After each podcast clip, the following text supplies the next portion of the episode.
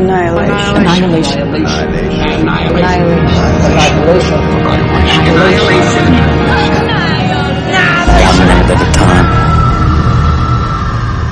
Naked, I am without a sheet to wind me. Even vacant sleep won't shroud me tonight. So exposed, I notice the blood thinning in my corpse veins, hear the shrinking of skin, see bare limbs decompose in the darkness. Lost, a tragedy without a body. Scraps of lament, my love, I loved you well. Distract me in this bed that is a tree, where we should lie together. My love, I kept you well. Forgive my wanton grief, like musk in the box and wire in the reed. In this bed that is a tree, where night falls, and things are not as they seem. When night falls, the sea is a distant death. Your bones roll in the wash of the breakers, and I hold the living near to me, saved. My love, I kept you well. This bed, this tree, easing wanton grief, they come to caress my dreamless breast, but you come to me too, the listing hull of a driftwood ship. My love, I loved you well. This tree, this bed, so much done in darkness, unsaid, night work, scorns the loom's reed, wires that would keep threads apart are sidestepped. We come together, barbed in intimacy, secrets well kept. I look for you in them, my love. Don't know what they see in me. Aggrieved, perhaps, talons and beaks, the sharp flaunted freedom of a woman always dreaming an eagle, lamenting like musk in the box and wire. Kim Lasky, The Bed That Is a Tree. The script says, Lena controls her fear, knuckles white around the grip of her rifle. Interior, under the lighthouse/tunnel, continuous. Lena makes her way down the tunnel, gun raised. The walls continue the curve of the lighthouse above, and the floor is sloping downwards, which means the passage is corkscrewing into the ground. It is unclear how the rock has been cleared. The walls, ceiling, and floor are made of smooth black rock, like obsidian. The rock is rippled, as if worn smooth by an ancient stream or lava flow. It is seamed with phosphorescence, illuminating everything in the way that sea creatures light their way in the depths. And the walls seem to be moving, or gently undulating. The surface of the walls are covered in cilia, tiny anemone arms waving, caught in the flow of slow-moving water.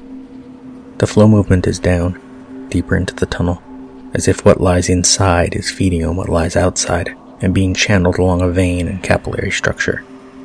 Interior, under the lighthouse/tunnel, continuous.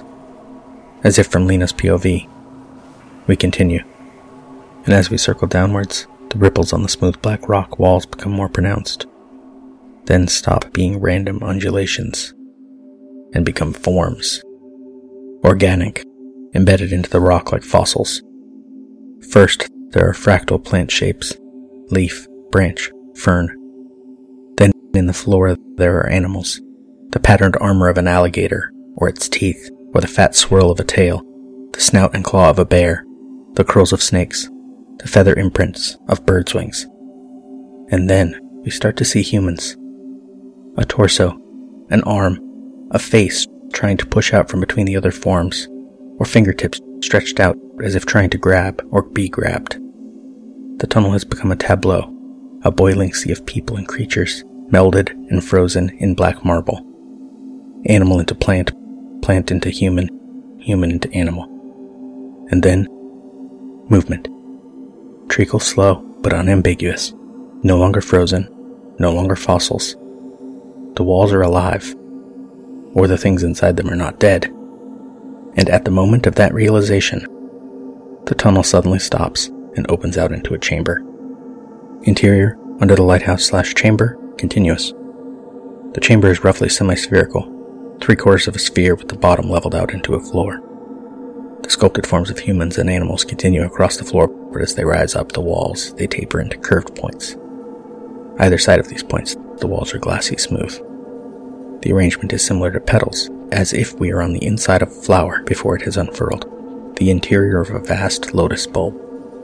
The very center of the chamber is particularly bright, because it is to here that the phosphorescent veins and channels all lead. And standing on this brightest point is Dr. Ventress. The doctor is internally lit. Cilia cover her skin like undulating fur. She shimmers gently. Lena hesitates in the entrance. She looks around, up at the petal structure, down at the energy feed beneath Dr. Ventress, then back to the glowing figure of the doctor. Echoes of the tower from Vandermeer's novel. Quote, "I'll go first and see what's down there," the surveyor said, finally, and we were happy to defer to her. The initial stairwell curved deeply downward and the steps were narrow, so the surveyor would have to back her way into the tower. We used sticks to clear the spiderwebs as she lowered herself into position on the stairwell. She teetered there, weapon slung across her back, looking up at us. She had tied her hair back and it made the lines of her face seem tight and drawn. Was this the moment when we were supposed to stop her? To come up with some other plan? If so, none of us had the nerve. With a strange smirk, almost as if judging us, the surveyor descended until we could only see her face framed in the gloom below, and then not even that. She left an empty space that was shocking to me, as if the reverse had actually happened, as if a face had suddenly floated into view out of the darkness. I gasped, which drew a stare from the psychologist. The anthropologist was too busy staring down into the stairwell to notice any of it. "Is everything okay?" the psychologist called out to the surveyor. Everything had been fine just a second before. Why would anything be different now? The surveyor made a sharp grunt in answer, as if agreeing with me. For a few moments more we could still hear the surveyor struggling on those short steps. Then came silence, and then another movement, at a different rhythm, which for a terrifying moment seemed like it might come from a second source. But then the surveyor called up to us, "Clear to this level." This level. Something within me thrilled to the fact that my vision of a tower was not yet disproven. That was the signal for me to descend with the anthropologist, while the psychologist stood watch. "Time to go," the psychologist said, as perfunctorily as if we were in school and a class was letting out. An emotion that I could not quite identify surged through me, and for a moment I saw dark spots in my field of vision.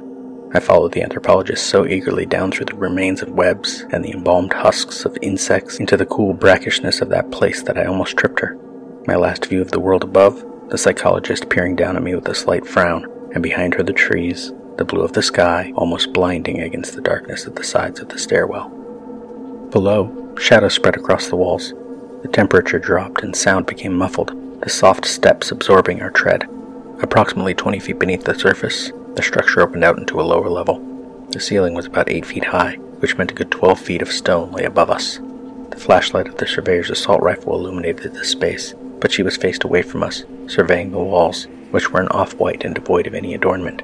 A few cracks indicated either the passage of time or some sudden stressor. The level appeared to be the same circumference as the exposed top, which again supported the idea of a single solid structure buried in the earth. "It goes farther," the surveyor said, and pointed with her rifle to the far corner, directly opposite the opening where we had come out onto that level. A rounded archway stood there, in a darkness that suggested downward steps. A tower, which made this level not so much a floor as a landing or part of the turret. She started to walk toward the archway while I was still engrossed in examining the walls with my flashlight. Their very blankness mesmerized me. I tried to imagine the builder of this place, but could not. I thought again of the silhouette of the lighthouse, as I had seen it during the late afternoon of our first day at base camp. We assumed that the structure in question was a lighthouse because the map showed a lighthouse at that location and because everyone immediately recognized what a lighthouse should look like. In fact, the surveyor and anthropologist had both expressed a kind of relief when they had seen the lighthouse. Its appearance on both the map and in reality reassured them, anchored them. Being familiar with its function further reassured them. With the tower, we knew none of these things. We could not intuit its full outline. We had no sense of its purpose. And now that we had begun to descend into it, the tower still failed to reveal any hint of these things. The psychologist might recite the measurements of the top of the tower, but those numbers meant nothing, had no wider context. Without context, clinging to those numbers was a form of madness. "There's a regularity to the circle, seen from the inside walls, that suggests precision in the creation of the building," the anthropologist said. The building. Already she had begun to abandon the idea of it being a tunnel. All of my thoughts came spilling out of my mouth, some final discharge from the state that had overtaken me above. But what is its purpose? And is it believable that it would not be on the maps? Could one of the prior expeditions have built it and hidden it? I asked all of this and more, not expecting an answer. Even though no threat had revealed itself, it seemed important to eliminate any possible moment of silence, as if somehow the blankness of the walls fed off of silence, and that something might appear in the spaces between our words if we were not careful. Had I expressed this anxiety to the psychologist, she would have been worried, I know. But I was more attuned to solitude than any of us, and I would have characterized that place in that moment of our exploration as watchful. A gasp from the surveyor cut me off in mid-question, no doubt much to the anthropologist's relief. "Look," the surveyor said, training her flashlight down into the archway. we hurried over and stared past her, adding our own illumination. A stairway did indeed lead down, this time at a gentle curve with much broader steps, but still made of the same materials.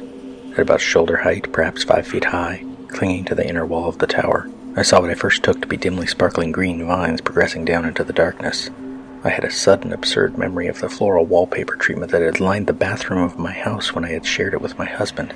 Then, as I stared, the vines resolved further, and I saw that they were words, in cursive, the letters raised about 6 inches off the wall. "Hold the light," I said, and pushed past them down the first few steps. Blood was rushing through my head again, a roaring confusion in my ears. It was an act of supreme control to walk those few paces. I couldn't tell you what impulse drove me, except that I was the biologist, and this looked oddly organic. If the linguist had been there, perhaps I would have deferred to her. "Don't touch it, whatever it is," the anthropologist warned. I nodded, but I was too enthralled with the discovery. If I'd had the impulse to touch the words on the wall, I would not have been able to stop myself. As I came close, did it surprise me that I could understand the language the words were written in? Yes. Did it fill me with a kind of elation and dread intertwined? Yes. I tried to suppress the 1,000 new questions rising up inside of me. In as calm a voice as I could manage, aware of the importance of that moment, I read from the beginning aloud. "Where lies the strangling fruit that came from the hand of the sinner, I shall bring forth the seeds of the dead to share with the worms that..." Then the darkness took it. "Words? Words?" the anthropologist said. "Yes, words." "What are they made of?" the surveyor asked. Did they need to be made of anything? The illumination cast on the continuing sentence quavered and shook. Where lies the strangling fruit became bathed in shadow and in light, as if a battle raged for its meaning. "Give me a moment. I need to get closer." Did I? Yes, I needed to get closer. What are they made of? I hadn't even thought of this, though I should have. I was still trying to parse the lingual meaning, had not transitioned to the idea of taking a physical sample. But what relief at the question, because it helped me fight the compulsion to keep reading, to descend into the greater darkness and keep descending until I had read all there was to read. Already those initial phrases were infiltrating my mind in unexpected ways, finding fertile ground. So I stepped closer, peered at where lies the strangling fruit. I saw the letters, connected by their cursive script, were made from what would have looked to the layperson like rich green fern-like moss, but in fact was probably a type of fungi or other eukaryotic organism. The curling filaments were all packed very close together and rising out from the wall. A loamy smell came from the words along with an underlying hint of rotting honey. This miniature forest swayed, almost imperceptibly, like seagrass in a gentle ocean current. End quote.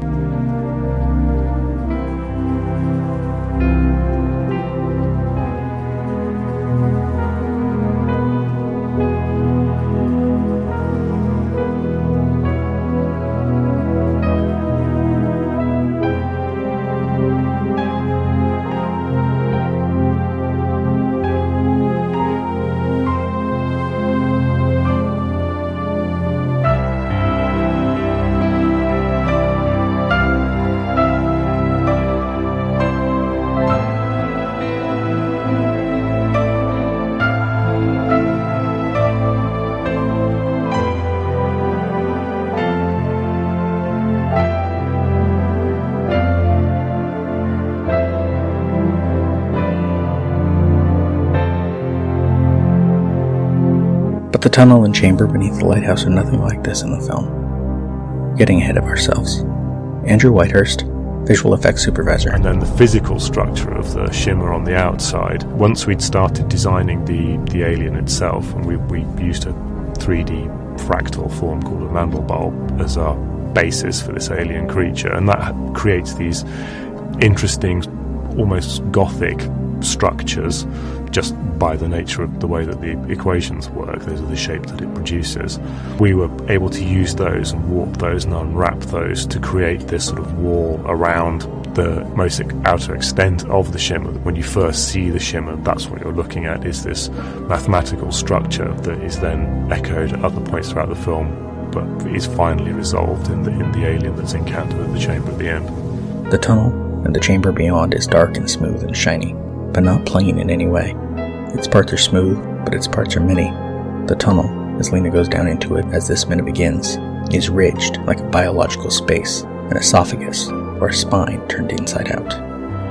Natalie Portman, Lena. Alex has such an amazing eye, like artistic eye, and I think it's going to be really unique to have the whole movie sort of be outside in nature, and all of a sudden it really becomes very black and white almost in the interior of the lighthouse. And the forms are so, they look like biological forms, like plant or animal or something, and but also very alien, so I think it'll be quite beautiful. Andrew Whitehurst.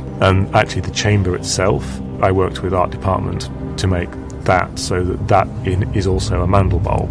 So I would sit down with Marco and Miesch and Dennis and go, well, you know, how complicated do you want it? And they, you know, I'd sort of render something and go too complicated, and I'd go make it simply like, yeah, kind of like that. And then I would be able to give them that geometry, and then they were able to get the thing CNC machine. So the whole environment that scene takes place in is a Mandelbulb. So you've got a Mandelbulb within a Mandelbulb. Mark Digby, production designer. The chamber set and the lighthouse set, people who've poked their heads in so far are quite amazed by that. It's the culmination of the journey, I think, in terms of the drama, of the change. It's where it's all started from, and we're backtracking to that. I think there's great scale and detail of out of control growth and mutant change.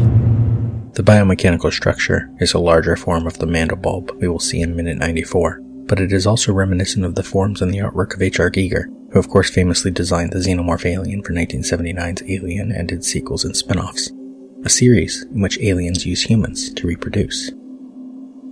Second one, we look up from inside the tunnel, angled so the circular hole is more the form of an alien eye socket, Lena its deformed pupil looking down at us. We hear Ventress's voice as Lena moves forward, but indistinct. Maybe she says something about heaven.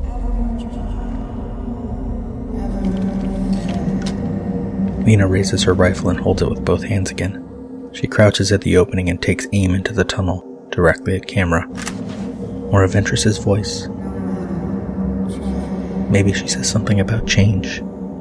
Lena lowers her rifle slowly, perplexed. Then abruptly she lets the rifle swing down into just her right hand, puts her left hand on the edge of the circle, and starts to climb into the tunnel. Second 27 angle from across the main room of the lighthouse, past the camcorder on its tripod, on Lena crawling into the tunnel. Strangely, just as Kane had two shadows before, the light from the hole in the wall, now above and behind camera, seems to come down in two separate locations, one at the center of the floor, one just above and to the right of the tunnel. Lena hesitates after she has both feet in the tunnel, sitting on the edge of the circle, then continues. Second 37, the view from down the tunnel. Lena in silhouette, hunched over, making her way down. Second 51, angle from across the new chamber, past Ventress, on Lena, on the verge of exiting the tunnel. And there is something wrong with Ventress. Her face catches a little bit of light, and it might not be obvious yet, but her skin is black, and she has no eyes. She sways slightly. Behind her, Lena enters the chamber. Second 57, angle on Lena, emerging from the tunnel, camera dollying backward as time runs out for this minute.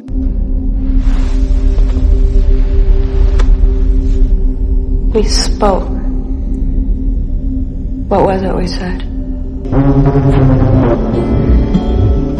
Wordlessly watching, he waits by the window and wonders at the empty place inside. Life's no ordeal if you come to terms. Reject the system dictating the norms from dehumanization to arms, production to hasten. Towards its destruction. It's your choice, your choice, your choice, your choice. Peace or annihilation. What's happening? Annihilation is all we are.